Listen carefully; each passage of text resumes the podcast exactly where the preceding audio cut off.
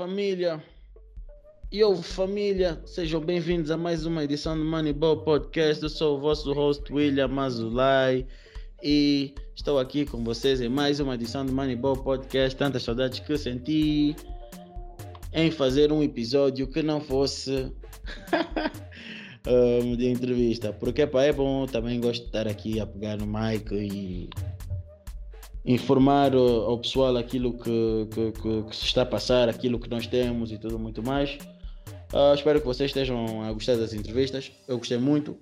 Retirem uh, algo positivo delas, apliquem o que for possível nas vossas vidas. Eu retirei, uh, pelo menos, que não devemos desistir dos nossos sonhos e que devemos correr atrás deles. Façam mesmo isso. prometemos trazer projetos idênticos no, no futuro uh, trazer mais projetos que possam uh, exigir um bocadinho de mais colaboração com vocês, uh, mais interação e tudo mais. Uh, e então vamos isso, vamos isso. Então hoje eu estou aqui sozinho. Hoje vou começar uh, por falar sobre listas, sobre listas, sobre listas, listas, listas. Uh, que é que me faz estar aqui? Hoje estou aqui porque eu queria comentar uma certa lista que foi feita uh, pela, pela ESPN, uh, ah, mas a lista foi uh, feita por alguns so-called experientes. Mas essas listas são feitas de certa forma para estar, eu estar aqui com vocês, estar a comentar, para outras pessoas estarem a falar o que é que eu concordo, o que é que eu não concordo e tudo muito mais. Então, mas uh, eu não concordo em nada com a lista, uh, no posicionamento das pessoas. Não concordo. Uh, não estou a dizer que está errada, porque eu não, eu não tenho mais conhecimento que as outras pessoas. Mas também eu não estou a dizer que a minha lista está certa, nem nada. Simplesmente é a opinião deles e eu com, vou exprimir a minha.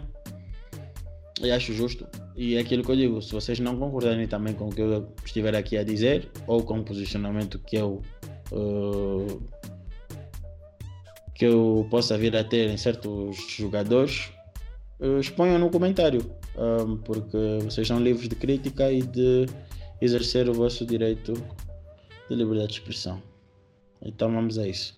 Bem, uh, Estamos aqui a falar uma lista em que eu, eu, eu não concordei. Eu acho uma palhaçada. É para palhaçada, palhaçada. Pá. Eu fico tipo, what, what, what, what, what. Uh, mas pronto. Uh, irritou-me, irritou-me, irritou-me bastante, bastante. Eu não sei que, que critérios, perdão, seguem quando vão criar estas listas. Não sei não, não, não entendo, não sei que que, que, que, que, que os jogadores pensam e tudo muito mais. O que é que essas pessoas pensam uh, quando, quando vão, o que é que eles estão a valorizar mais, se são efetivamente números, uh, se fazem como, porque nós estamos a falar de listas que envolvem jogadores de várias décadas e tudo muito mais. Mas pronto, vamos passar agora para a ação, acione, para acione. Então, uh, é assim, a lista atual uh, que saiu, eu dou 5, vou dar 3 segundos. Vocês mesmo assistirem esse aviso que está aqui.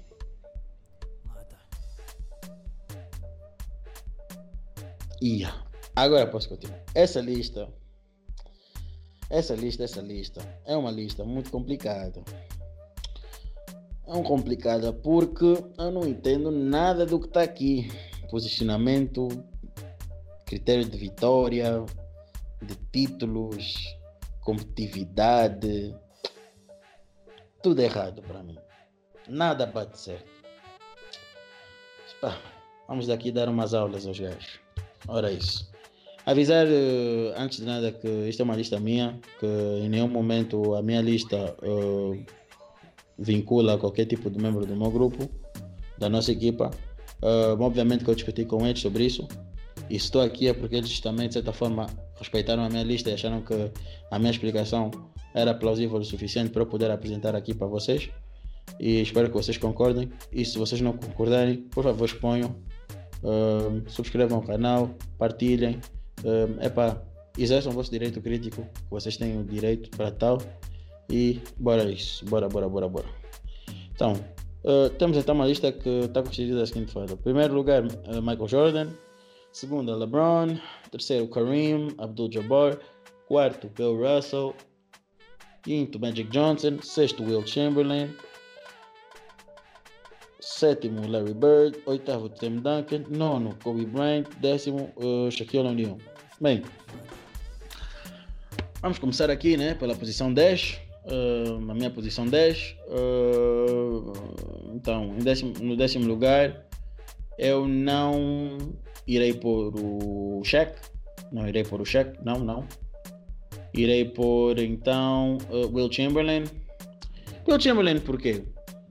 Bem, uh, acho que isso é um bocadinho simples de justificar. Uh, pelo menos para mim, acho que é o jogador mais fácil para poder justificar porque é eu pus esse jogador nessa posição. Will Chamberlain é um bom jogador, foi um bom jogador, foi, foi um monstro, foi. Mas estamos a ver dados estatísticos. Números mentem. Números não contam a verdade. Números não falam tudo. Números não demonstram toda a realidade. E o que os números demonstram é que Chamberlain teve 118 jogos com 50 pontos. Chamberlain teve jogos com 60, com 60 pontos 32 vezes. Chamberlain teve uh, um, um, um streak de 186 jogos seguidos com 15 ressaltos.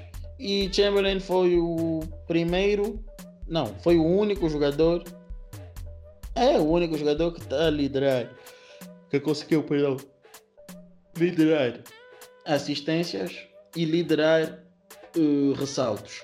Bem,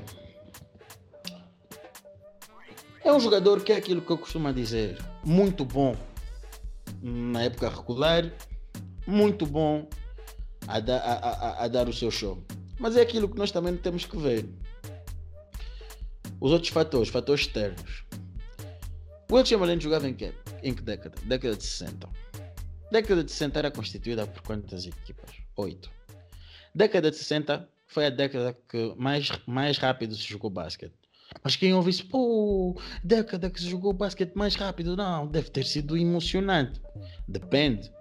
Se quisermos ver um jogo onde a defesa era quase inexistente, talvez, talvez as pessoas que viam basquete antigamente que se calhar ouvirem uma falar vão dizer que se calhar não percebo nada, mas é a minha opinião.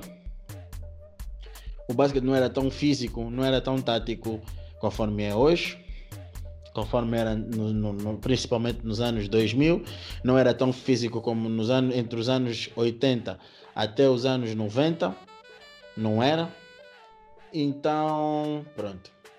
Uh, estamos a falar de uma altura em que fazia-se por, uh, em, em, média, tínhamos uma média de pontos de 115.3 pontos por jogo e que uh, Will Chamberlain simplesmente. Uh, como é que eu posso dizer? Ganhou Bill Russell uma vez. Ele teve dois anéis. Uh, teve em termos de porcentagem de vitórias de, de, de nos playoffs de 55%. Uh, mas epá, quando chegava nos playoffs, ele não não fazia aquilo que ele tinha que fazer. Will Chamberlain era um jogador, pelo que eu pude entender, e através dessas investigações e de ter falado com muitos, muitas outras pessoas, era um jogador que era muito show na época regular, em termos de números e tudo muito mais, mas mentally speaking, falando dos aspectos psicológicos, era um jogador muito frágil, fraco. Não considero um vencedor. Não considero um jogador que yeah, a tua equipa vai ter o Wilt e vai ganhar necessariamente. Tanto que ele só tinha percentagens de vitória 33%. E como estamos a falar de melhores jogadores de todos os tempos, acho que nós devemos também dar um bocadinho de peso, se não peso a mais, à taxa de vencer. Mas também não quero dar todo o peso porque depois eu posso estar a falar do Bill Russell, então pelo Bill Russell ter 11 anéis tem que estar em primeiro lugar. Não é bem assim. Nós temos que distribuir um bocadinho do peso em certos critérios. Então, critérios de vencer, eu acho que o critério de vencer é o que faz com que o Will Chamberlain, para mim, não esteja numa posição tão elevada tão alta, mas pronto, estivemos a falar em dados estatísticos um, individuais, 30 pontos por jogo, 22.9 ressaltos por jogo, 4.4 assistências por jogo, 54% de field goal percentage. Então é exatamente isso. Uh, nono, nono lugar. Eu em nono lugar tenho o Bill Russell. Então Bill Russell sim os, os dois jogadores de 60 eu pus em, pus em, em nono e em décimo. Porque assim, um, eu não posso estar aqui a dizer que, ah não, como eu não vi, o que Tu não viste, mas tu podes fazer uma pesquisa, tu podes coisas e tudo muito mais. E eu pesquisei, procurei, falei e eu criei a minha opinião crítica. Isto sou eu, mais uma vez. E se tu não concordas, como eu já disse, expõe o teu direito crítico. Yeah. Então, estamos a falar de um jogador que acabou com 15.1 pontos por jogo, uh, eh, 22.5 ressaltos por jogo, 4.3 assistências, 44% em termos de field goal percentage. Então, é mais ou menos a mesma coisa. Competitividade na altura, zero, só haviam 8 equipas, Boston e Celtics estavam stacked com os melhores jogadores na altura, então basicamente eram confrontadores, uh, quem ganhou, ganhou. Uh, estamos a falar também de Bill Russell, teve 11 anéis, Uh, nunca teve nenhum Finals MVP. Uh, ah, foi quatro vezes Rebound Champion. Uh, 12 vezes All-Star. Uma vez um All-Star MVP. E foi uh, um jogador completamente completamente importante para a época, para a década de 60. Mas a questão é, também não, não podemos esquecer que na equipa tinha o Bob Cousy, e tinha também o John. Uh, epa, agora o outro nome dele é. Uh, difícil! John Havlicek. E tinha um excelente treinador que era o. o epa, era o Coach Red. E com eles ganhou nove campeonatos. Depois ele, ele ganhou mais dois, ou seja, tendo feito mais. Tendo feito então assim 11 anéis. Mas a questão é essa. Nós estamos a falar do jogador, ele foi um dos melhores defensores e tudo mais. Se nós estivéssemos a falar de quais foram os melhores defensores de todos os tempos, ok, eu poderia ter uma outra abordagem. Mas estamos a falar do melhor jogador de todos os tempos. Será que o melhor jogador de todos os tempos é um jogador que, ok, ganha anéis e tudo muito mais, mas depois, quando vamos olhar para Finals MVP, nunca ganhou nenhum Finals MVP. Tu vais te perguntar, oh, então estamos a pôr em quarto lugar um jogador que não tem Finals MVP, defende extremamente bem, mas quando estamos a falar, por exemplo, de Stephen Curry, Stephen Curry é completamente torturado por não ter Finals MVP, mas tem um Unanimous MVP, tem, tem dois MVPs, tem um, um Unanimous MVP e joga extremamente bem. Então temos que mudar o critério de um para o outro, não creio. Então eu acho que se estivermos a falar Uh, não só de vencer, mas tivemos a falar também de importância no que toca realmente a tua equipa chegar à final. E não ser simplesmente só mais um que por teres uma equipa completamente cheia de jogadores de grande talento estás a aproveitar uh, para ganhar. E também numa época onde não há grande competitividade. Então acho que isso também influencia um bocadinho no critério de seleção. Então por isso eu não consigo ver Bill, uh, Bill Russell numa posição assim muito elevada. Uh, uh, por estes motivos.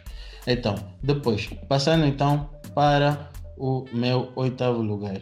Ora, oitavo lugar, uh, eu tenho então Shaquille O'Neal. Uh, Shaquille O'Neal acho que está em oitavo, acho que está um bom lugar para ele.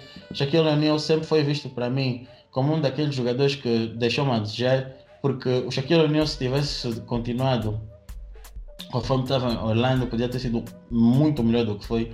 A diferença de Shaquille O'Neal para com outros uh, jogadores uh, grandes, como Kobe Bryant, como LeBron James, Michael Jordan, entre outros, é a ética de trabalho. O work ethic do Shaq, zero. Shaquille O'Neal era daquele tipo de jogador que se tivesse tido a ética de trabalho que um Kobe Bryant tinha, ele seria o melhor jogador que nós já vimos em todos os tempos.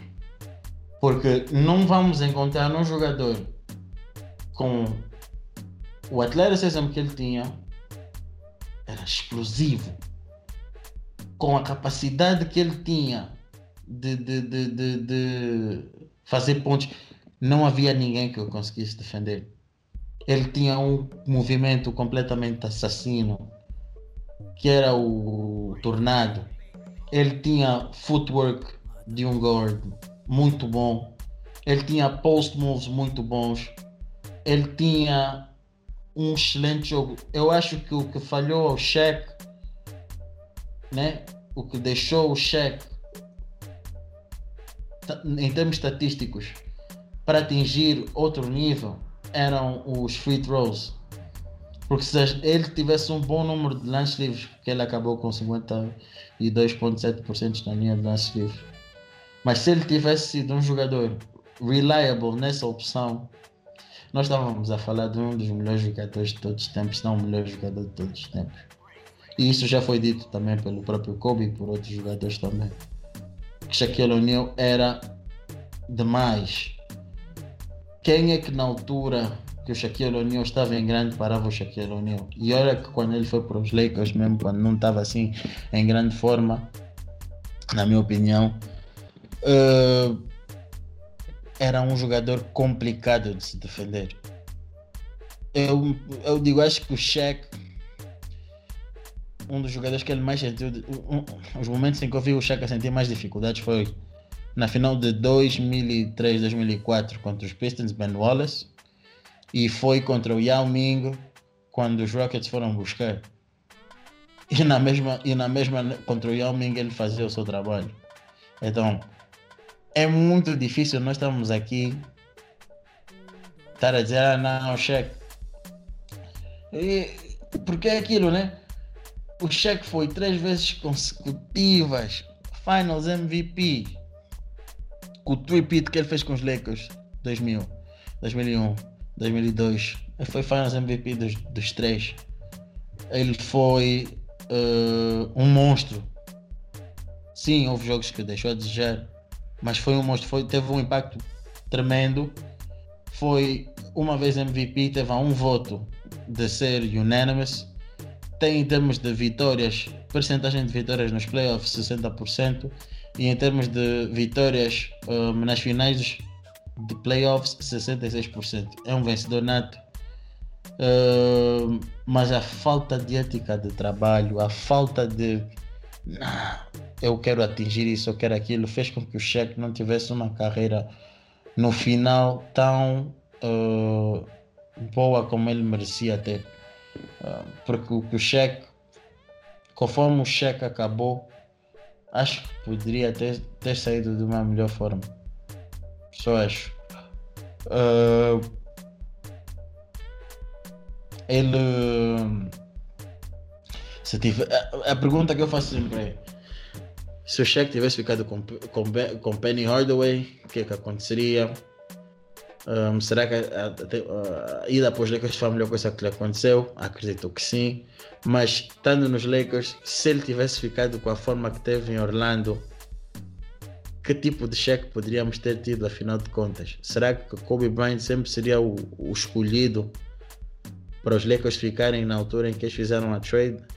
Então, são um monte de questões porque o cheque quem sabe, quem viu, quem viu bem o Shaq, quem já, já, já, já viu os jogos do Shaq, e pronto, quem não viu na altura pode ter visto no YouTube ok.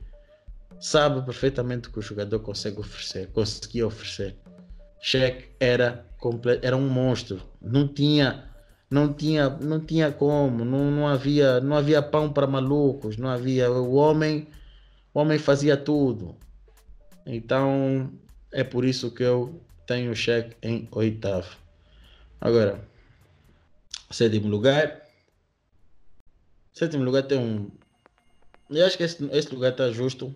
Uh, tem o Tim Duncan. Tim Duncan é um excelente jogador. Uh, um vencedor. Um jogador que. Epá, sabe o que é vencer. Sabe o que é necessário para ganhar sabe lidar com outros jogadores de forma que o seu ego nunca prevaleça. É um jogador muito na dele, faz o seu trabalho como profissional e eu entendo porque que muitas das vezes há uma discussão de Kobe Bryant e Tim Duncan. Entendo, mas eu ponho sempre o Kobe acima. Porque em espírito de competitividade e tudo muito mais, eu acho que o Kobe Bryant é melhor que o Tim Duncan. E isso não é pelo facto de não ser dos Spurs.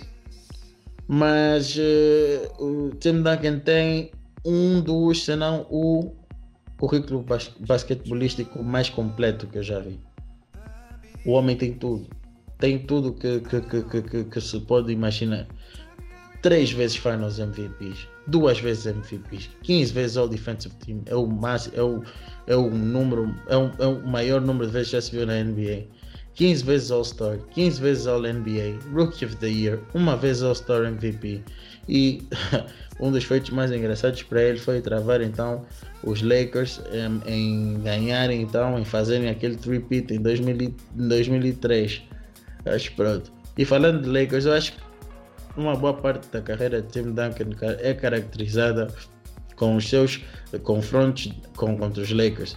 Epá, o Tim Duncan um, em, 30, em 30 jogos, um, estamos a falar isso nos playoffs, nas alturas em que eles jogaram, ele, das vezes que defrontou os Lakers, ganhou 12 jogos. E desses 12 jogos, então de 30 corresponde a 40% de jogos ganhos. É um bom número. Desses 12 jogos, desses 30 jogos, ele atingiu 25.2 pontos por jogo. Estamos a falar que em termos de field goal percentage, ele teve quase a atingir os 50% dentro desses 30 jogos.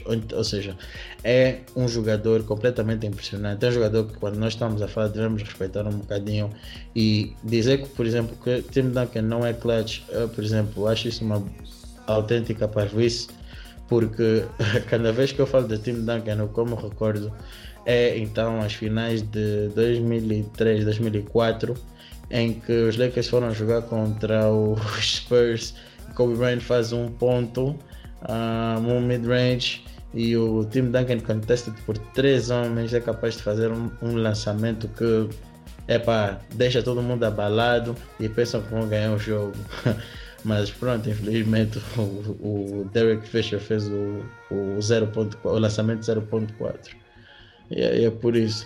É, para o time não apenas que é um excelente jogador, teve ajuda, realmente teve, teve o David Robinson, teve o Marcus Aldridge, teve o, o, coisa, o, o, Tony Parker, teve o Manu Ginobili, mas ele sempre foi visto mesmo como líder, mesmo, mesmo não uh, tendo uma personalidade de, de querer sobrepor o seu ego acima dos outros, ele sempre soube lidar com, com o caráter dos outros e permitir com que houvesse um bom funcionamento dentro do locker room.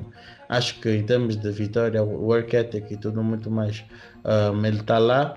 Um, se coloca o time não quer muito acima, conforme o Skip Bayless, por exemplo, do Undisputed fez ou não, não faço isso, eu não, eu não, não, não faria isso. Um, acho que isso até nem faz sentido, mas pronto. Um, depois, vamos estar aqui a falar do, do, do, nosso sexto lugar. Ah, e antes de falar, eu acho que também não concordo muito com essa situação de estar a dizer que ah não, uh, o Tim Duncan é, é underappreciated. Acho isso completamente injusto, acho isso completamente uh, ridículo, porque de, de underappreciated o Tim Duncan não tem absolutamente nada. Uh, acho que é valorizado até muitas das vezes em demasia, mas pronto, uh, é por aí. É por aí. Então vamos passar agora para o nosso sexto lugar. E então, nosso sexto lugar, então, é aí onde vai começar a polêmica. Onde vai começar a polêmica. Sexto lugar, então, tem o Magic Johnson. Sim, Magic Johnson. É assim, o meu sexto e quinto lugar é completamente debatível. Eu entendo quem põe, por exemplo, o Magic acima do Bird, como também eu entendo quem põe o Bird acima do Magic. Eu pessoalmente eu prefiro o Bird acima do Magic, por quê? Porque o Magic, para além de uh, nunca conseguir ter sido um líder, nunca conseguir ter ganho sem o Kareem, nunca ter, nunca ter conseguido ser verdadeiramente um, um, um, um Robin, um, um Batman. Hoje, vendo bem, eu não considero em momento algum o, o, coisa, o, Magic Johnson, um, um Batman. Mas sim, o Robin, ele sempre facilitou o jogo. Pronto, era a posição dele, era o tipo de jogador que ele era. Mas nunca conseguiu fazer isso. então eu tenho as minhas dificuldades em chegar e dizer: olha, Magic Johnson uh, merece uh, uma posição muito alta, ou é o segundo melhor jogador, conforme alguns uh, vão falar. Não concordo. Magic Johnson não, não concordo com isso. As, a mídia, é assim, uma coisa que eu detesto da NBA é o seguinte: a mídia, quando gosta de ti, vai pintar as coisas de forma que todo mundo esqueça daquilo que tu fizeste no passado em termos de coisas negativas, em termos de momentos embaraçosos, etc, etc, etc. Eu já assisto basquete há algum tempo e nunca me recordo, até ver nesta quarentena, algum programa, alguma altura, alguém falar das finais de 1984, em que o Magic Johnson entregou, entregou, o, o, entregou o campeonato ao Larry Bird e companhia. Eu não me recordo de terem falado do jogo do jogo 2, onde o jogo estava empatado e o Larry e, e a bola estava na, na posse dos Lakers, uh, nomeadamente Magic Johnson, e tinha possibilidade de fazer o ponto e ficou a driblar, driblar, perdendo tempo. E quando o outro jogador quis lançar, nem sequer teve tempo. Não falamos do jogo 7, um, onde ele fez exatamente a mesma coisa e o Larry Bird fez o lançamento, fez o, o, o, ponto da vitória e conquista do campeonato na cara. E não falamos também do jogo 4. Por fim, não falamos do jogo, não falamos também de 1983, um, em que ele foi swept pelos Sixers. Sim, ele é um excelente jogador, tem uh, cinco anéis, todos eles com Kareem, três vezes Finals MVP, três vezes MVPs, 65% em termos de porcentagem em vitórias nos playoffs e 55% de porcentagem de vitórias nas finais. É muito bom, é tudo muito bonito. Ele tinha, para além disso, utilizava uma espécie de Junior Skyhook. Um, não era um Skyhook, era um Skyhook diferente. Diferente com, com, com que o do que o do, do, do, do Karim. Mas não era assim também tão eficiente.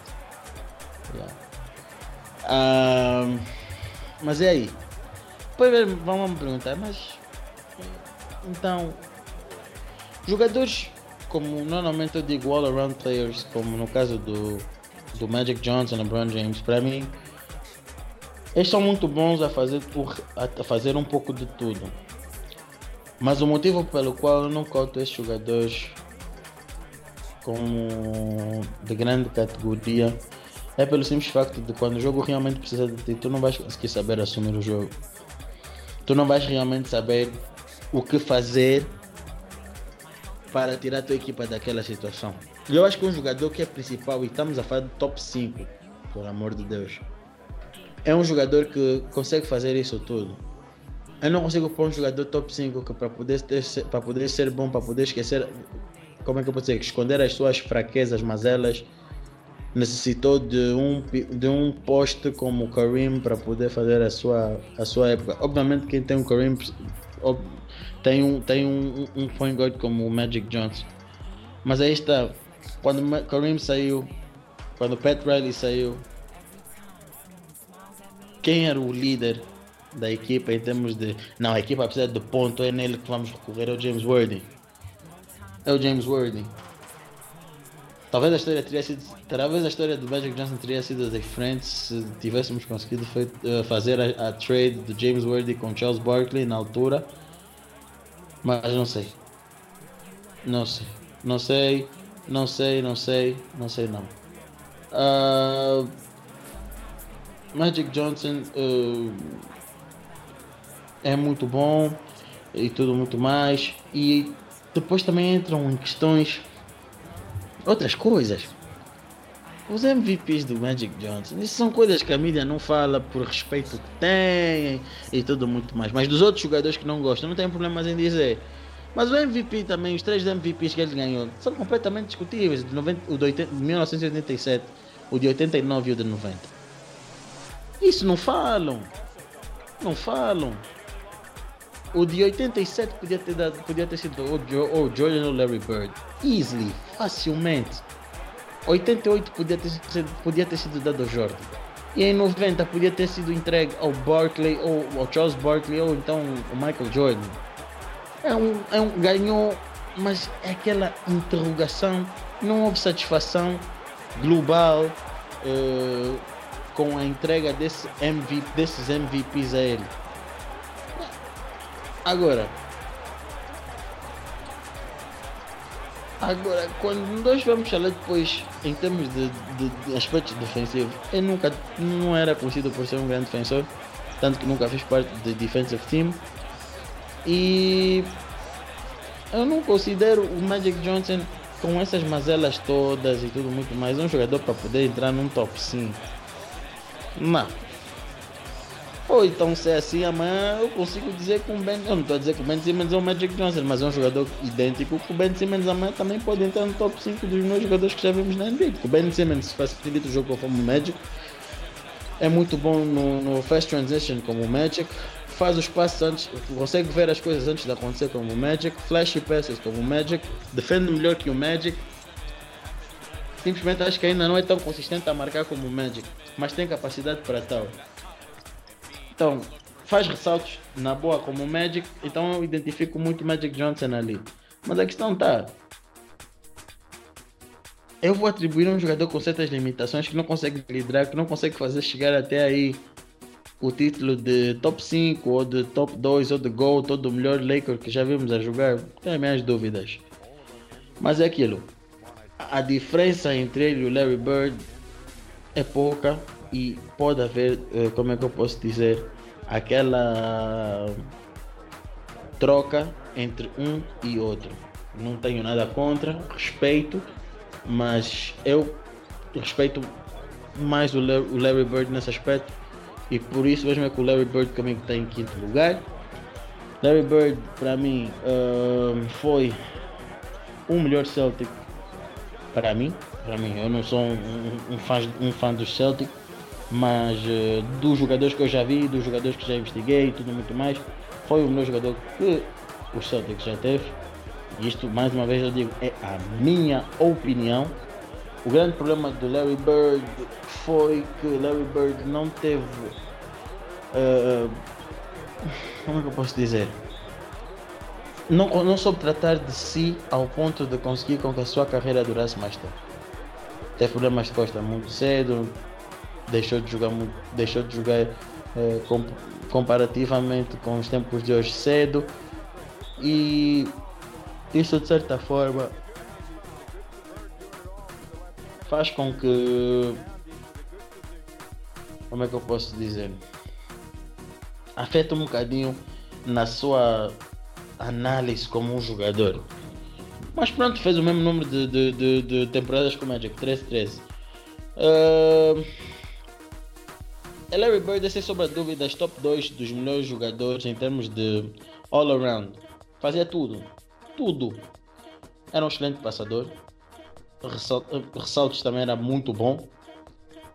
E conseguia, conseguia defender bem. E por fim, era uma máquina de pontos. Direito, mão direita, mão esquerda, fade away, pull up, tudo que podemos imaginar ele fazia. Ele era bom. Bank shot, não há problema. Ele fazia tudo. Ele era frio, ele tinha aquele, aquela vontade. É aquilo que eu digo. O Magic tinha o all around, mas não tinha um instinto frio, aquele instinto matador de dizer: Não, eu vou pegar, eu vou resolver, eu vou fazer isso. Não tinha. E isso para mim é uma coisa que difere muito de um jogador para outro. Nada contra, nada contra o Magic Johnson, mas eu ponho o, o, o, o Larry Bird acima por isso. Estamos a falar de um jogador que teve três anéis. Estamos a falar de um jogador que uh, ganhou dois Finals MVPs e que com isso uh, quando ele foi MVP, quando ele foi três vezes consecutivas MVP, algo, algo inédito, ele já tinha sido duas vezes já tinha saído, já tinha saído três vezes em segundo lugar no lugar a concorrer para MVP. Então é um jogador que em termos do tempo que jogou era consistente e que sabia aquilo que queria. Ele jogou contra uma das defesas mais duras da NBA, jogou numa altura uh, muito complicada, jogou contra o Showtime Lakers, jogou contra os Bad Boy Pistons, jogou depois mais tarde com os Bulls. Uh, é sem sombra de dúvidas um dos melhores jogadores que já vimos e depois tem de dizer que ele entra duas vezes num clube muito difícil para um atleta chegar que é o clube dos 50, 40, 90 50% em termos de field goal percentage 40% de 3 point e 90% em termos de lance livre isso faz com que uh, haja um reconhecimento do seu, do seu trabalho e que não tem como nós uh, desdenharmos um jogador desse, desse calibre. Logo, para mim, esta era uma pequena mudança que tinha que ser feita na lista, mas é para eu entendo se numa lista que eu quiser ver uh, tiver apenas a diferença de um idiota de um lugar, agora mais do que isso não vejo, porque acho que os dois estavam consideravelmente próximos, mas o Bird uh, teve melhor, o Bird de uma maneira geral nas suas melhores épocas teve uma melhor prestação que o Magic Johnson. Um, quem tiver dúvidas pode ver no Land of Basketball, um, onde estão a fazer isso, estão a fazer a comparação dos dois jogadores. E sobre isso, um, muito mais aprofundada. E sendo por isso, é um bocadinho complicado. Ok, vamos dizer, Larry Bird perdeu duas vezes com o Magic em 84, 85 e 88, 87 mas isso não retira absolutamente nada daquilo que eu disse, porque foi o que eu, foi o que eu tinha avisado anteriormente. Eu não uh, atribuo 100% de vitória ao critério de ganhar. Não atribuo. Então é complicado. É complicado. Então vamos passar agora para outro. Que é então quarto lugar. Então, quarto lugar é um lugar que eu começo a, começo a sentar um bocadinho mais a, a, a controvérsia. É LeBron James para mim. Uh, motivos, vou aqui dizer. Vou tentar não, não, não perder muito tempo também a explicar, porque depois também podem entender mal. Mas vou começar por elogiar o jogador: 27,1 pontos por jogo, 7,4 rebounds por jogo, 7,4 assistências por jogo, 50 de field goal percentage, 34% de three point percentage, 73.5% de free throws. Então, vamos a falar de um jogador que tem 3 anéis, 3 finals MVPs, 4 MVPs, uh, 75% uh, de vitórias em jogos dos playoffs, uh, terceiro jogador com mais pontos na história de, da NBA. Uh, é o primeiro um, em, em, termos de playoffs, um, na questão pontos. Uh, seis vezes saiu na lista de NBA Defensive Team e é o jogador mais jovem a atingir então os 10 mil pontos, 20 mil pontos, 30 mil pontos. Conseguiu, conseguiu dar um, um, um campeonato à cidade de Cleveland e fez um, o back-to-back -back com os Miami Heat. Ora, uh, teve como uma noite uh, estrondosa. Em 2000 e, em 2012, o jogo 6 contra os, contra os Celtics.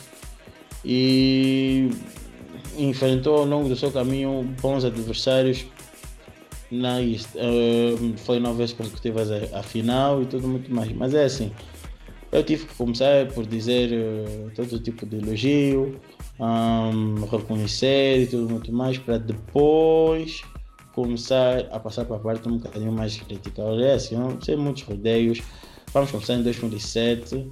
Um, uma das pessoas começam a dizer que o LeBron James, quando foi para as finais, nem o, nem o LeBron, nem o Michael, nem o Kobe, nem ninguém conseguiria as finais com aquela equipe. Eu acho isso uma completa absurda e aconselho as pessoas vivamente ao Basketball References ou algo do gênero, consultar os jogos antigamente e verificar quem. Para já os, os Cavs começaram a partir de jogar contra os, coisas, contra os Wizards, onde só tinha o Antoine Jameson e o Antoine Jameson fez 32 pontos, já tinha 30 anos, então já estava sendo consideravelmente velho e não era. Uh, uma grande threat, sendo que a, a equipa do LeBron estava um, a ser liderada em maioria em termos de pontos por LeBron, mas a equipa estava a contribuir. Uh, Joe Gooden, uh, Zaidronas e Igualskas, entre outros, estavam a contribuir.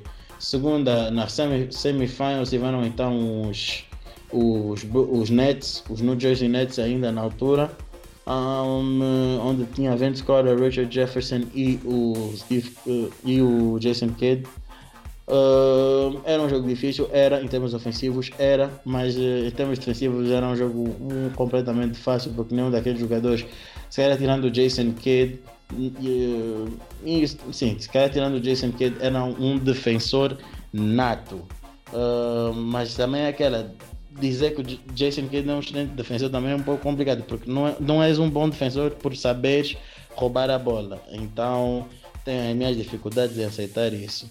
Uh, depois passamos para. Até porque o jogo mais, o jogo mais, mais próximo dessa série acho que foi o jogo 4.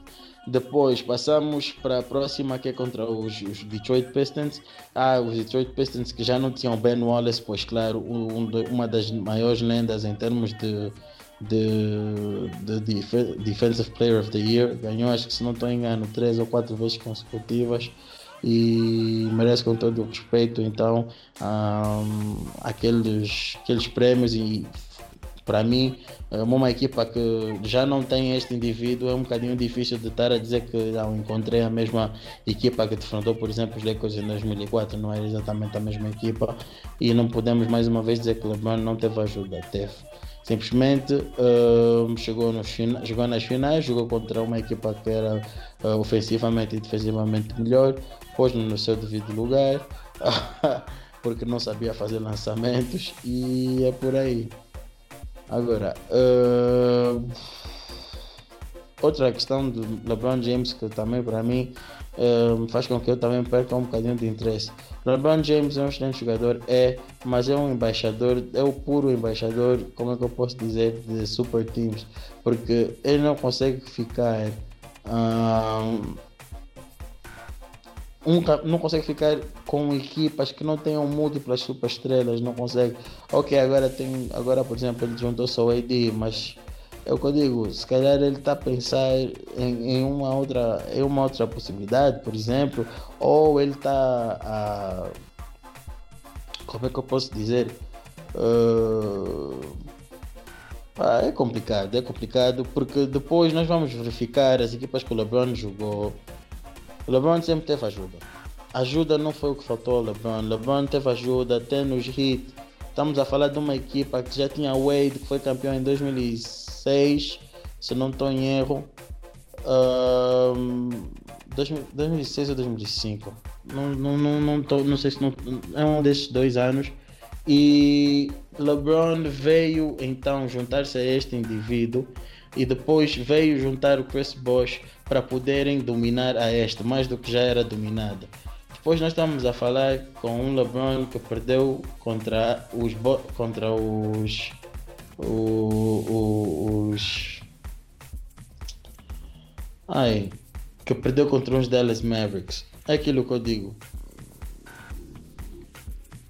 Uma equipa daquelas, uma equipa daquelas, super team, não ganha aquilo. Tipo, é aquilo a mudança para Miami Heat, e vou já voltar ao ponto, poderia ter sido histórica se tivessem finalmente concretizado o, o three-peat, mas o three-peat não foi possível. Por isso, back-to-back -back é bom, mas não te torna histórico. Não te torna uma equipa que, ah não, nunca foi visto isso. Então, pronto, por aí. Ah, mas o meu problema mesmo é ajuda. Onde ele vai, ele tem que ter uma série de ajuda. Ele não consegue ganhar um campeonato sem ajuda. Eh, quando digo ajuda, é ajuda extrema de, de, de, de, jogadores. Kyrie, então vamos aqui mencionar. Kyrie, uh, Kevin Love, uh, Ray Allen, uh, Ray Allen, AD, depois entra mais o outro. Epa. Dwayne Wade, Chris Bosh fora outros, não, não, não vamos estar aqui a dizer que não. O LeBron foi embaixador da criação de, de, super teams e tudo muito mais. Depois outra questão que também é o que eu digo que dá-me graça.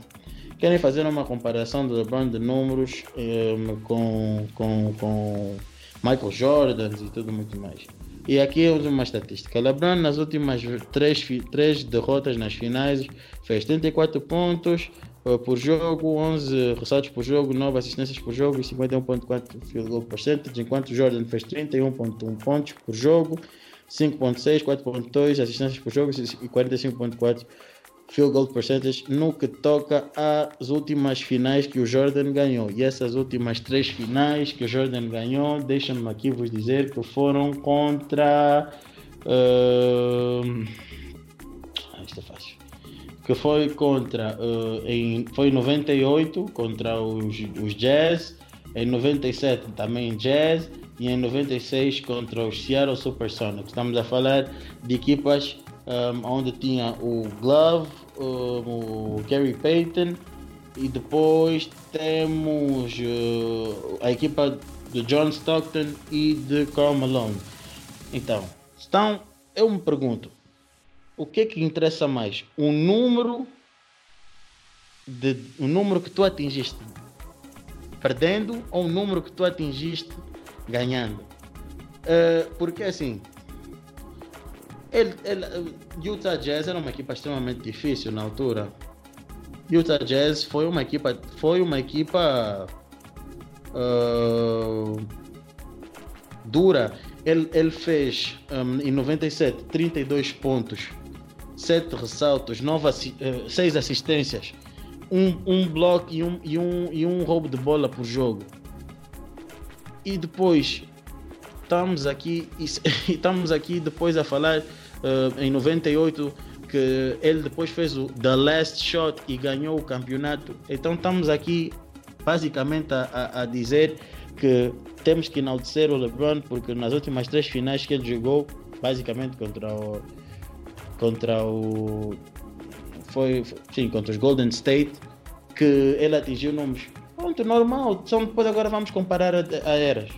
Vamos comparar uh, o basquete. Golden State uh, tinha, um, tinha um basquete rápido. É, é, uma, é um basquete que está numa altura onde permite os jogadores movimentarem-se mais rápido. Onde jogadores como LeBron aproveitam o espaço que é criado para poder pontuar. E ele é um jogador habilidoso e vai pontuar. Mas eu não entendo. Não entendo. Pronto, apesar de ser playoffs e tudo muito mais, mas não deixam mudar a sua essência de jogo. O seu DNA está lá. Mas eu não entendo uh, como é que nós uh, queremos atribuir mais, uh, mais como é que se diz, relevância a dados, esses dados estatísticos, que a dados estatísticos de alguém que ganha. E depois entra outra questão, que é ainda mais parva ainda. Nós estamos a falar de uma altura uh, onde se eu, por exemplo, tenho o LeBron nos últimos momentos e eu preciso de ganhar. Ok, eu não digo que o LeBron não é clutch, tanto que o LeBron tem 17 game winning shots e destes 17, 10 foram do or die, o que faz com que ele tenha uma. O que faz que ele tenha então, em termos de percentagem, uh, 59% uh, de game winners de do or die, ou seja, de situações em que se ele falha ele perde o jogo, não é situações em que ele empata e vai para overtime. Sim, realmente é verdade, mas qual é o maior problema do LeBron e qual é a maior, uma, que é uma das maiores críticas que todo mundo faz? LeBron, se, se, se, como não é um bom lançador de free throws, o LeBron das duas uma, ou ele fica feliz e uh, vai lançar um step back three para tentar ganhar um jogo, ou não querendo, fica com a bola um monte de tempo e faz um passe desesperado para o lançador, tendo ele, não tendo ele tempo para fazer uma boa olhada do, do, do, da situação e faz um lançamento desesperado. Quem tiver a duvidar que vá ver os jogos e vai ver que eu não estou a mentir. Depois, quando, quando começamos a falar de questões como ah não, Uh, ele é clutch, blá, blá, blá, blá. LeBron James é um dos jogadores mais imparável. Acho que é o jogador mais imparável da liga. Ele quiser ir para a tabela, acho que ninguém lhe para. Mas não faz, é passivo. Por que, que é passivo? Qual é o problema? Lançamentos livres. Qual é a estatística do LeBron? Já que gostam tanto de, de números, qual é a estatística do LeBron nos últimos momentos para fazer em termos de lances livres? Há um monte de jogos que podemos aqui buscar que o LeBron falhou crucial free throws, mas que teve a sorte de um colega fazer ou o crucial rebound, ou ele conseguir fazer o putback, ou o colega conseguir fazer o putback, ou algo do gênero. Mas não é, não é algo que está no DNA dele. Ele não tem aquele assassin instinct que, por exemplo, um Jordan tem. E se tivermos mais a falar de números, né? como gostamos de falar de números, vamos então entrar mais em números, que é o seguinte. Uh, uma das melhores épocas uh, do LeBron a ganhar, né? Foi com os Heat. Né? Foi com os Heat. E é o seguinte. Uh, eu lembro-me perfeitamente. Lembro-me perfeitamente. Extremamente bem. Que o LeBron ganhou o seu, o seu segundo título, acho que foi 2013, um, acho que eu tinha 28 anos, e ele estava a fazer, estava a average, estava a average uh, 25 pontos 25.9 pontos por jogo, 6.6 assistências por jogo, 8.4 ressaltos por jogo. São bons números. Tanto que ele foi Finals MVP. Mas sabe o que é, que é mais engraçado? E é isso que eu também depois eu digo. Vamos buscar ainda números de outros jogadores em outros lados da carreira. Porque números são importantes, supostamente. Né? Para algumas pessoas são importantes. Mas então vamos buscar um, um, um, número de outros jogadores e vamos comparar e vamos ver se afinal de contas aquilo é tão magnífico ou pesa tanto conforme a mídia quer, porque a mídia ou, ou melhor, a indústria, quando quer te fazer gostar de algo, a indústria vai te fazer gostar de algo. Quando a indústria não quer te fazer gostar de algo, a indústria vai te fazer não gostar de algo. Então é mais ou menos isso. Então, por vezes, os mais cegos, mais novos, mais ingênuos, seja o que for, não uh, apercebem-se disso. Uh, e pronto. Temos, por exemplo, um, um, um coisa. O, Le, o, o LeBron, aos 28, teve esta estatística que eu disse. Mas agora percebam esta, esta estatística que eu vou vos apresentar do Kobe Bryant. Kobe Bryant, no seu segundo título da NBA aos 22 anos, playoffs 2001, finais uh, contra os Philadelphia Sixers, Allen Iverson, na altura. 29.4 points per game, 6.9 assists per game, 7.1 rebounds per game. Estamos a falar de um Kobe com 22 anos. 22 anos. E o Kobe com 22 anos. Eu tenho, eu posso vos dizer aqui. O Kobe com 22 anos estava numa, numa altura em que estava a entrar para a sua para a sua, para a sua, para a sua. Deixa-me aqui ver em que época é que ele estava. Não, se não estou em erro, estava na quinta, mas como gosto de confirmar. Exatamente, estava na sua quinta temporada uh, pelo, pelos Lakers e atingiu este número. Ora, LeBron James estava na sua. Vamos aqui ver. Foi com 28 anos. Isto, isto é fácil. Estava na sua.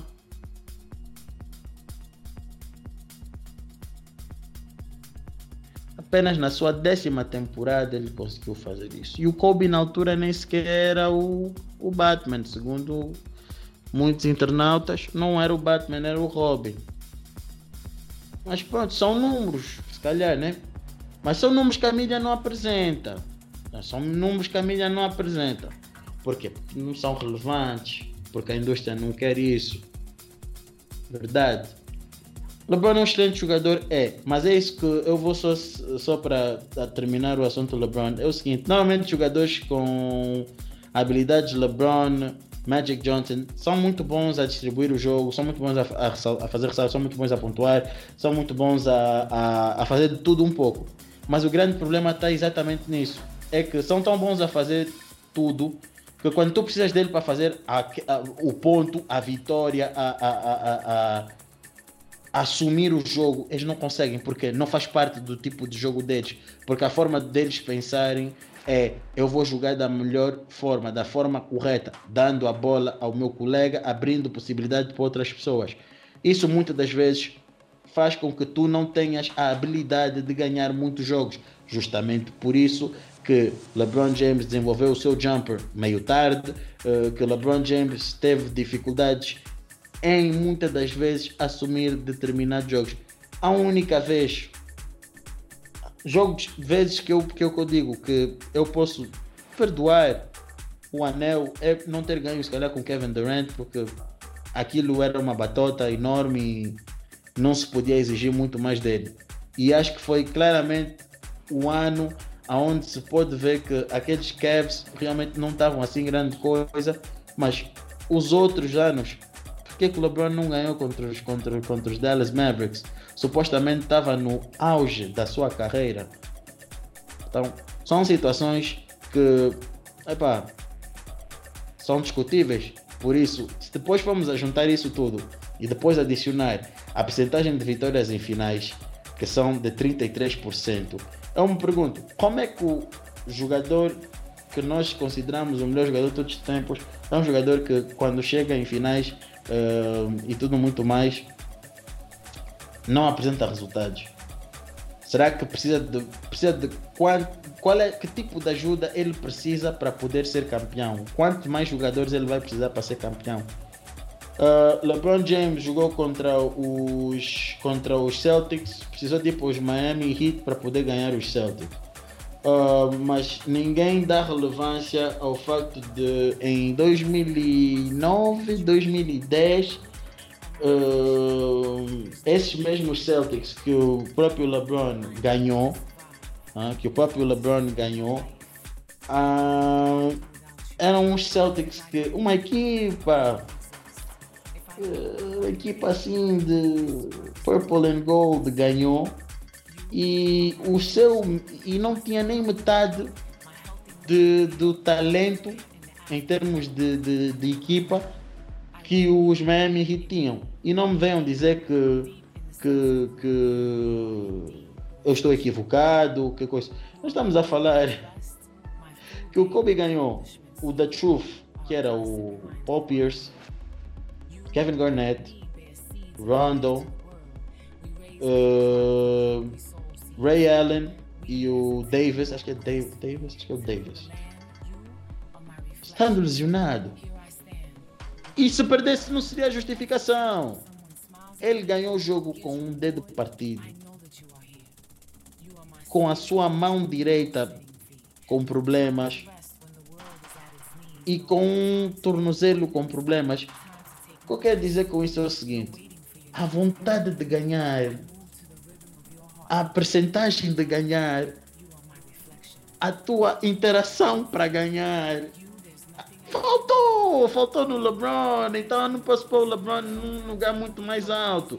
Como é que eu posso dizer que o LeBron é melhor que o Kobe se o LeBron, por exemplo, não entra quando entra em situações para ganhar anéis, ele para poder ganhar anéis, ele necessita de mais do que dois All-Stars. Nós falamos que o Michael Jordan sem o Pepe não era nada. E podemos até concordar com isso, porque ele estava um de novo. Mas o LeBron, então, sem aquelas estrelas todas, seria quanto? Mas teria grandes números. O, Michael Jordan tinha grandes números. Ele, ah, sem o Pepe, ele foi considerado, ah, ah, ainda foi considerado um melhor scorer.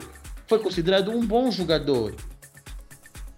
Ele era um excelente jogador. Agora,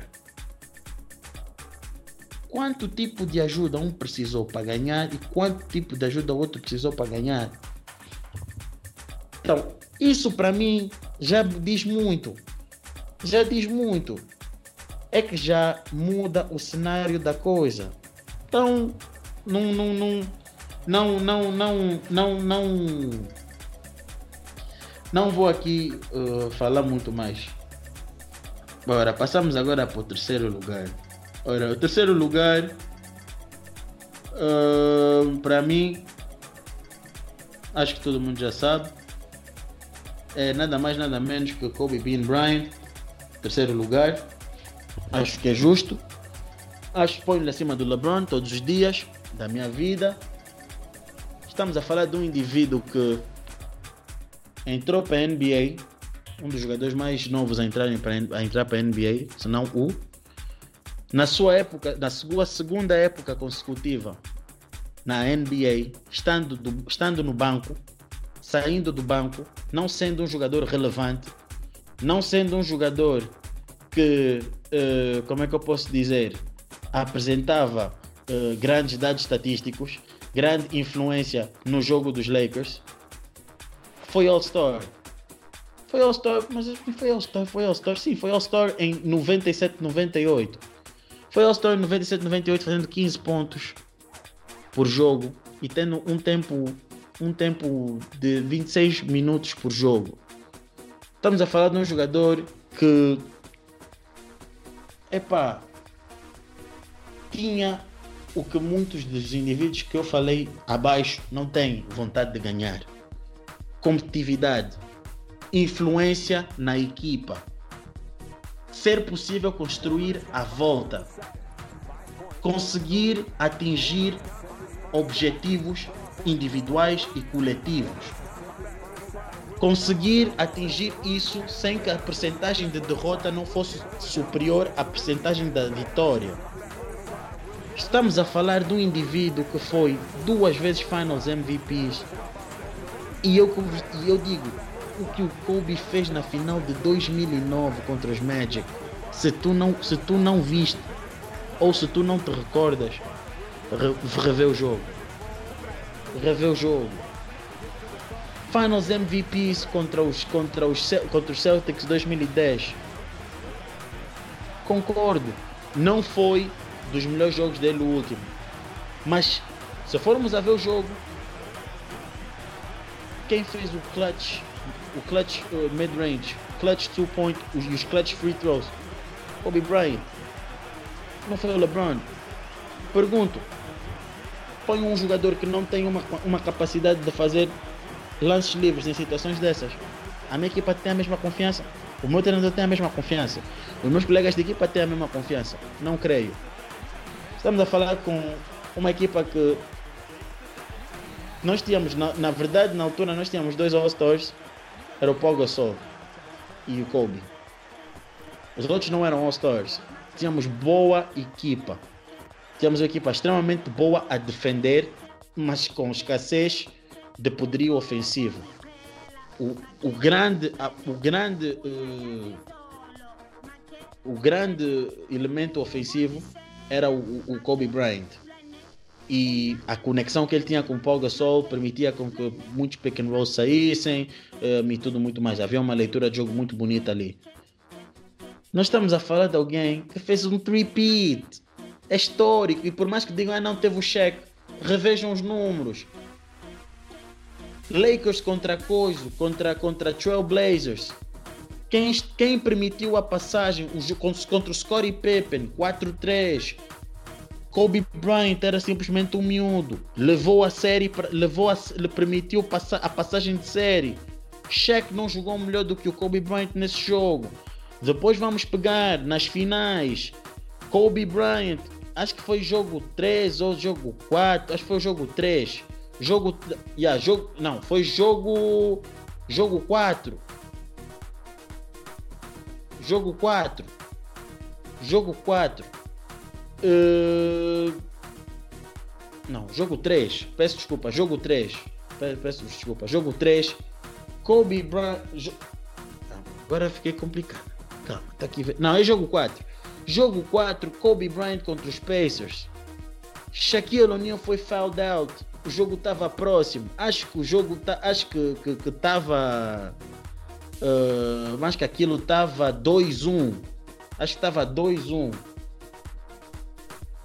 Kobe Bryant pega resolve o jogo. Hã? Resolve o jogo. Resolve, resolve o jogo. O jogo foi para OT.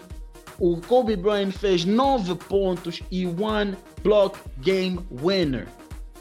Isso são coisas de um jogador fora do normal. E não estávamos a falar do auge do Kobe. O auge do Kobe foi 2008, 2000, foi 2008 2009, 2009, 2010, 2000, 2000, sim, 2008, 2009, 2009, 2010, 2010, 2011. Mais do que isso não houve. Mais do que isso não houve. E, e estamos a falar da época que foi repeat. 81 pontos num jogo. Hum? Sete sete finais, aparecem sete finais, quatro All-Stars MVPs, 15 vezes All-NBA Team, jogador com maior game winners da história da NBA. Teve 36 game winners, em que desses 36, hein, sete deles foram da época 2009-2010, que foi o maior número de game winners numa época, e desses 36, ele fez 17 17 game winners. Estamos a falar o número que equivale aos números de game winners que o LeBron tem. De 36 ele fez 17 game winners e destes 17 game winners de 36, isso faz com que então nós estejamos a falar de 47% de clutchness, de do or die. Estamos a falar de quase 50%. Isso é uma máquina. É uma pessoa que é que tu queres ter a bola no final do jogo que tu queres que tu queres ganhar. Se vai ser tão divertido como os outros, não vai, mas, vai ser, vai, mas vais ganhar.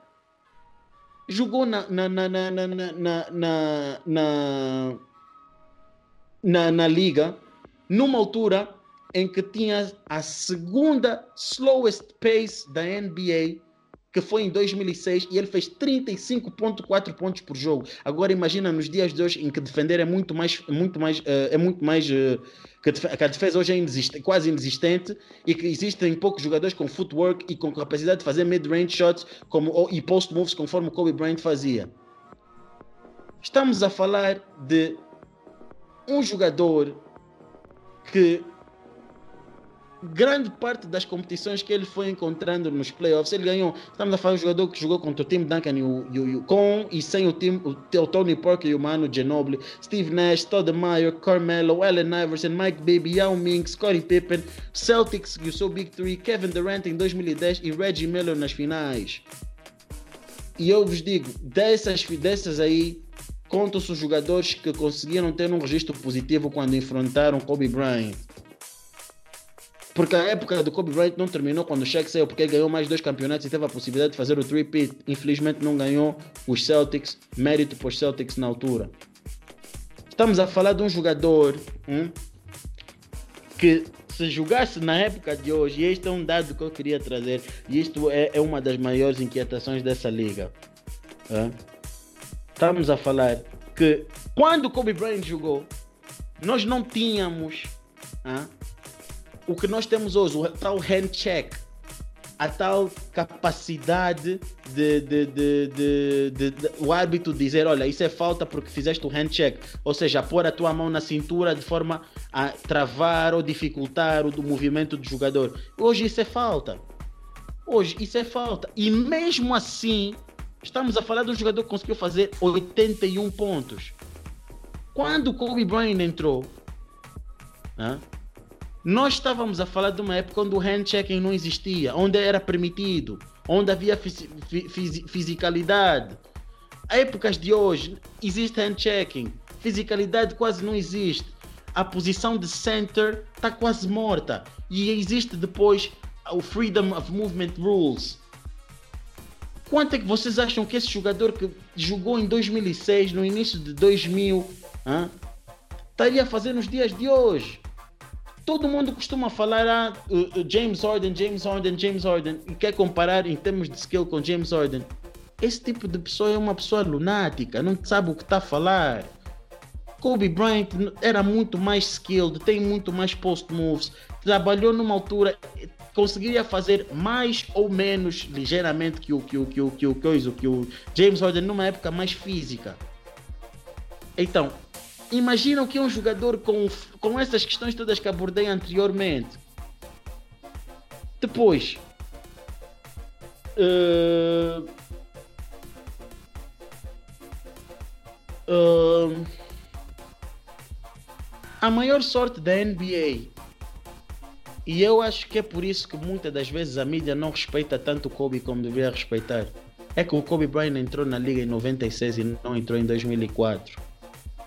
Porque se tivesse entrado em 2004, a forma como se vê o Kobe Bryant deveria ser seria completamente diferente. Eu digo, de todos esses jogadores que eu mencionei abaixo, LeBron, uh, Larry Bird, Magic, uh, Magic, Tim Duncan, uh, Shaq, Bill Russell, Will Chamberlain. Talvez o Tim Duncan, mas retirando o Tim Duncan, eu não encontro nenhum outro jogador com uma capacidade vencedora, com registros vencedores, com vontade de ganhar, com vontade de atingir eh, um determinado objetivo como Kobe Bryant. Não vou encontrar. É que eu não vou encontrar mesmo. Mas pronto. E depois, quando nós queremos fazer o, o, o debate Kobe Bryant Tim Duncan, não tem problema. Kobe Bryant ganhou 18 dos 30 jogos com Tim Duncan, 60% de vitórias contra, contra o Tim Duncan, 28,2 pontos por jogo, 46,5 field goals made. Então, estamos a falar de um jogador. Estamos a falar de um jogador que tem de provar mais o que para ter a respeito da liga. Nono lugar. Vamos dizer que tem mais. Vamos dizer, nono lugar. Ou, vamos dizer que tem mais X jogadores melhores que o Kobe Bryant. Em termos de critério de vencer. Em termos de critério de, de, de, de, de competitividade. Em termos de, de, criar a volta. Porque os Lakers acabaram por escolher o Kobe Bryant em detrimento do Shaq para poder se criar um projeto vencedor à volta demorou algum tempo por culpa da organização. Kobe Bryant conseguiu ir para as playoffs um, com Kwame Brown e Smash Parker. Talvez se estivesse na este e tivesse atingido as finais, também todo mundo poderia dizer como é que ele conseguiu isso. Mas não, não foi muito mais longe do que a primeira ronda e tanto que ele sofreu um blowout, uh, um, um, um, um comeback dos Suns de 3-1 e os Suns é que passaram, uma das maiores manchas da carreira do Kobe mas a organização orga, uh, acabou por oferecer depois melhores condições em 2007, 2008, 2009. Phil Jackson também voltou e tudo muito mais. Então, quando estamos a falar de melhores jogadores de todos os tempos, não é só um anel, porque senão o Bill Russell era o melhor de todos os tempos.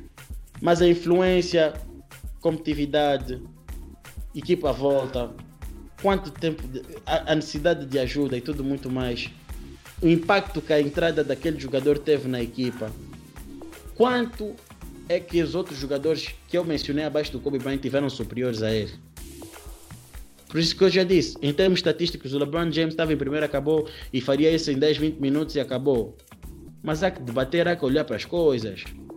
Nós não estamos aqui uh, só olhar para números e não olhamos para a situação em concreto. Porque tirando um, dois, três jogadores, eu vi quase todos os jogadores, vi quase todos esses jogadores a jogar. Um, uns três, quatro, se calhar não vi. Se calhar não, não vi mesmo. Mas o resto eu vi. E se não vi na altura, revi jogos agora.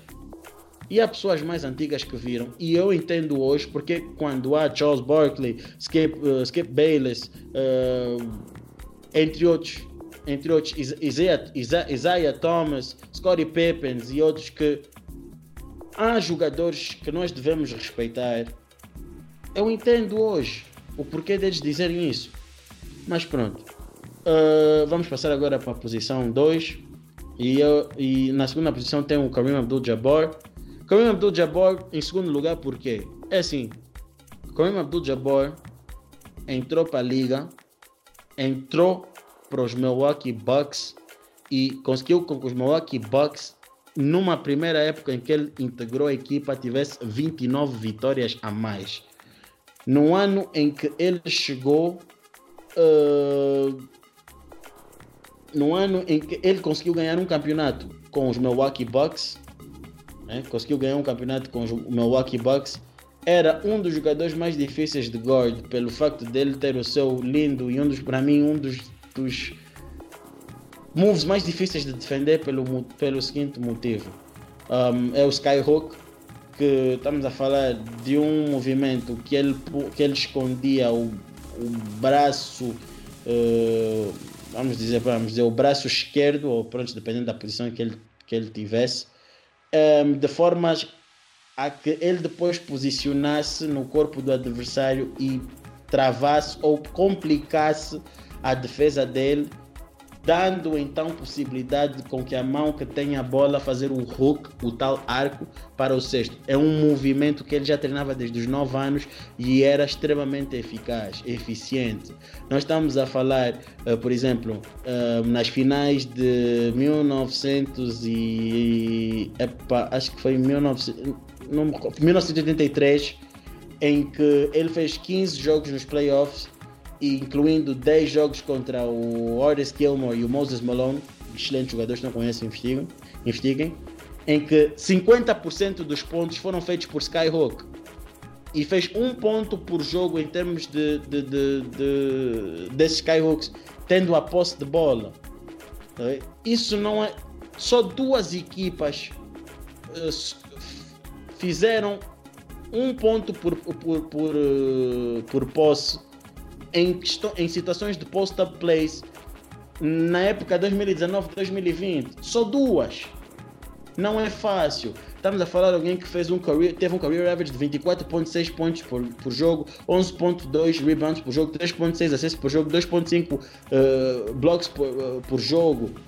Uh, ele recebeu o mais antigo MVP de todos os tempos aos 38 anos no, num jogo contra os Celtics, onde ele fez 26 pontos e 9 ressaltos.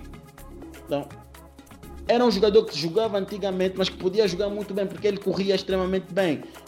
Ele tinha post-ups e também era, podia jogar small ball.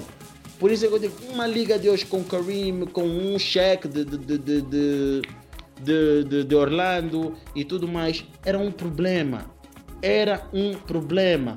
Imaginem o que é um rookie que chegou em 1970, average 28.8 pontos, 14.5 rebounds, 4.1 assistência, uh, assistências por jogo, em que fez com que a equipa tivesse 29 vitórias uh, e, e, e, depois, como é que eu posso dizer? Uh, teve grande impacto no, no, no, nos, nos playoffs Imaginem que hoje o Zion Williamson fizesse essa quantidade de pontos. É o que eu pergunto. Imagina só se nós estivéssemos a falar do Zion Williamson a fazer isso. Se o Zion fizesse isso, estaríamos a dizer que foi o melhor jogador que nós já vimos em todos os tempos e tudo muito mais. Então, eu acho que devemos pôr um pouco de respeito. Devemos pôr um pouco de respeito no Kareem.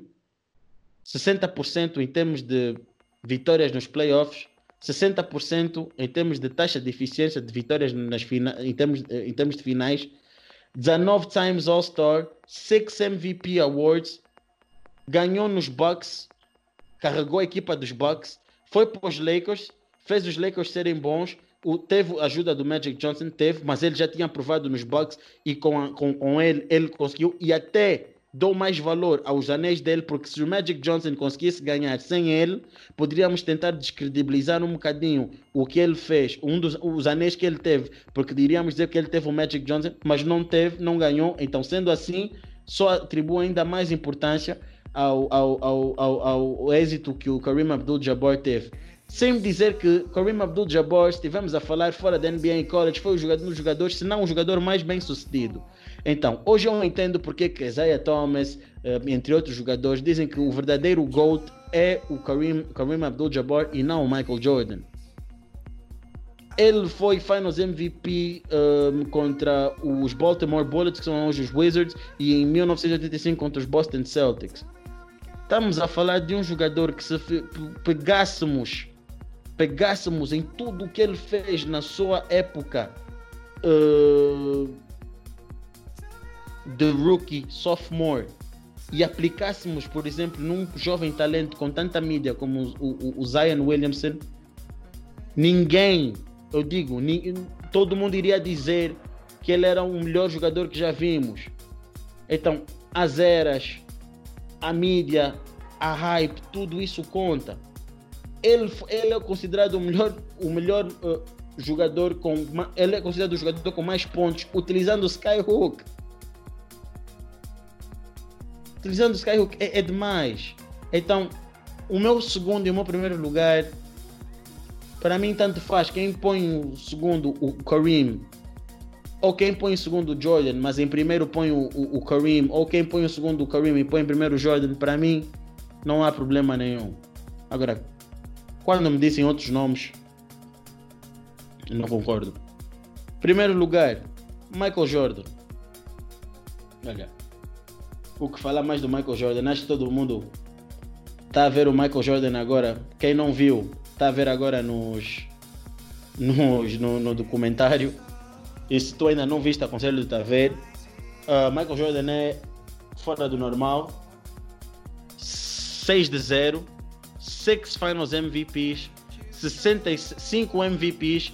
66,5% de percentagem em termos de vitórias nos playoffs. 100% de, de percentagem de vitórias nas finais. É o highest points per game uh, player que já vimos. Uh, à frente até do Will Chamberlain é o high, era, o, era o highest uh, points per game nos playoffs. Uh, porque eu acredito. Não, acho que não, acho que ele passou o LeBron. Não, não, o LeBron acho que ainda não, não atingiu. Ele é points per game. Acho que ele tem, tem 33,4. Tem 10 scoring titles. Última época dele com 35 anos nos, nos, nos Wizards, ele estava average 28,7. Numa altura em que. Na última época dele nos Bulls com 35 anos, ele atingiu 28,7 numa altura em que a liga era estava average 95,6 pontos por jogo. Hoje as equipas estão a lançar mais 10, 10 lançamentos que antes. Agora imaginem mais ou menos. E estão a average 114 pontos por jogo. Agora imagina mais ou menos os cálculos que vocês podem fazer. Eh, coisa. Estamos a falar de uma época onde Jordan jogou e não tinham as regras de hoje. Eh, como por exemplo, three, uh, three, um, quando, quando, por exemplo, o, o, um jogador ou o posto, nesse, nesse, nesse, nesse caso, vamos dizer o posto, fica predominantemente dentro do garrafão, não saindo de lá, passado. Um, uh, 3 second violation. Passando 3 segundos dentro do, do, do garrafão, ele, se não sair, ele, ele leva uma falta e a, a posse é da equipa contrária. Ou seja, a penetração hoje não é tão contested como antigamente. E olha que ele fazia os pontos que fazia. Estamos a falar de uma pessoa que fez dois repeats, seis campeonatos. Sim, estamos a falar de seis campeonatos, sim, seis campeonatos. Michael Jordan era uma máquina. Epá, eu acho que quando as pessoas uh, falam de Michael Jordan, deveriam ter um bocadinho de mais respeito, porque muitas das vezes nós ficamos com o rótulo de que ele era simplesmente um scorer e isso é errado. Vocês que pensam isso não estão a ver o documentário, se estão a ver, estão a ver mal. Aconselho-vos a ver o documentário uh, Last Dance, The Last Dance, está disponível. Vejam. E agora vamos passar aqui para análise.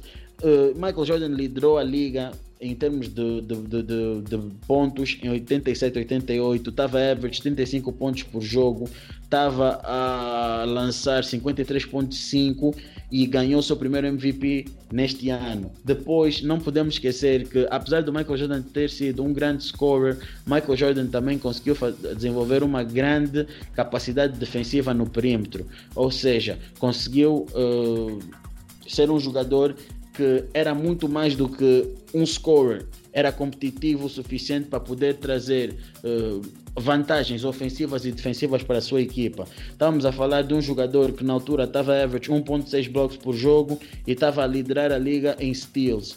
3.16 uh, steals por, por jogo, ou seja, 3 steals por jogo. Obviamente é um stat individual um, e por isso, conforme eu disse no Jason Kidd, eu não utilizo esse stat individual para poder catalogar como um excelente defensor, mas assistindo um, os jogos e vendo os números de quem o Michael defendia, todo aquele que lançava não tinha uh, grandes percentagens naquele determinado ano e ele ganhou com todo o mérito uh, o prémio. Depois, é possível dizer que estamos a falar de números, LeBron James e tudo muito mais. Essa comparação para mim não faz sentido absolutamente nenhum.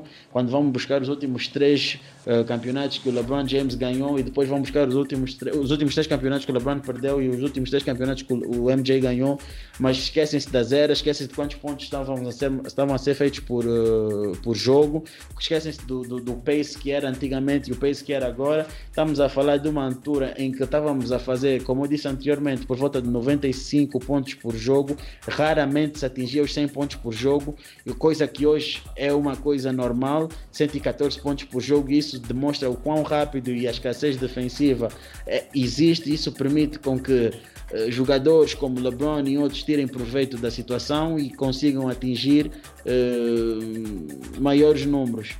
Então, sem dizer que que depois entrava a questão defensiva. Uh, e depois, pronto, temos também dizer que os primeiros três campeonatos que, que, que o Michael Jordan ganhou, eh, em todo tipo de estatística que podemos pegar, ele foi superior ao, ao, LeBron James. Por isso, buscar números muitas das vezes é buscar histórias simplesmente para favorecer alguém.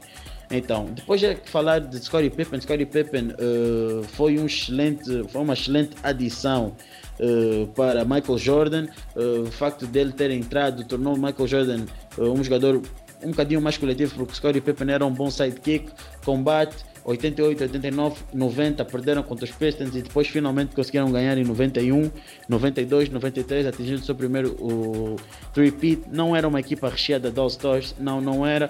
Competição muito difícil e respeito muito uh, o anel que eles ganharam. Então, todo o resto para falar de Michael Jordan é só vendo o mesmo documentário. Então é isto assistam, sigam o nosso Twitter porque nós temos andado a dizer isso, partilhem, like todas as cenas, façam isso, vão continuando a partilhar as nossas entrevistas. Eu sou o William Azulay, estamos juntos, um grande abraço e até a próxima.